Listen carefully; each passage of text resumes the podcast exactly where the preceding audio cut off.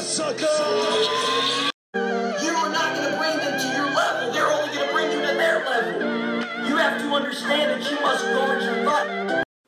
Hey guys, thanks for tuning back into Fuel for Life. I'm Matt Young. Today is October 20th, 2020, and it's going to fall on a Tuesday.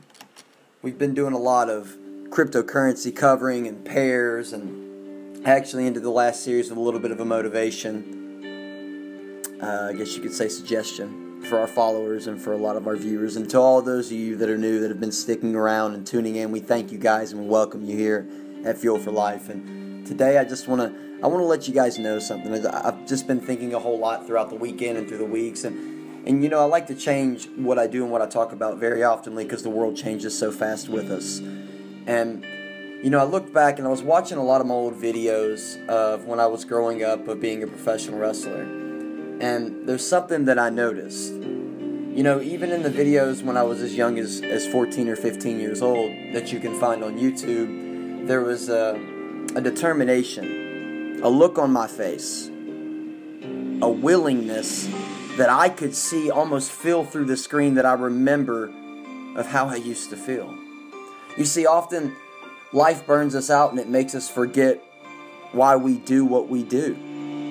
You know, many of us right now might be on a task that might not be our initial dream. It might not be where we want to be right now. It might not be the vision that we had of ourselves. But here's the thing when you let go of the vision of yourself that you think you're supposed to be, when you quit asking for those things that aren't supposed to be for you, and you turn your life in a different perspective, and you say, God, Lord, what do you want my life to be?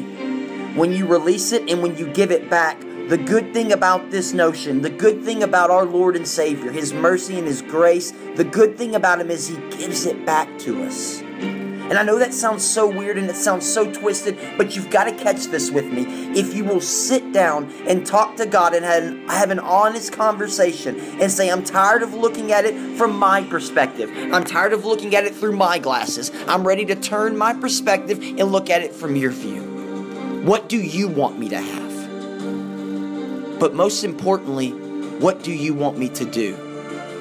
When you start making these little sacrifices, internally you change, and externally everything changes around you. My dad always told me, Matt, once you change yourself, everything else around you will change. And I never fully caught that. But what happens is when you change internally, you no longer allow external things that compromise your morals, your values, who you are as a person, your character because you now understand that it's not about what you want in life, it's about what you have been sent here to do.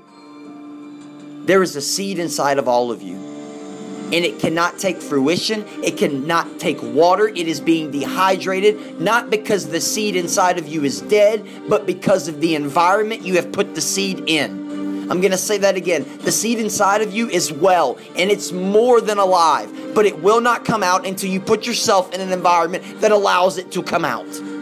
If you're the smartest man in your circle, my father always said, you better find another circle. It doesn't mean leave your old friends behind. It doesn't mean you use people. It means that you're always advancing in life internally. It's always about how you feel internally. Because I've had everything in my life that I've wanted externally, and still had no peace internal. And I think that's the worst feeling in the world to get everything that you thought you wanted and to not be happy. This is Matt Young with Fuel for Life. I'll see you soon.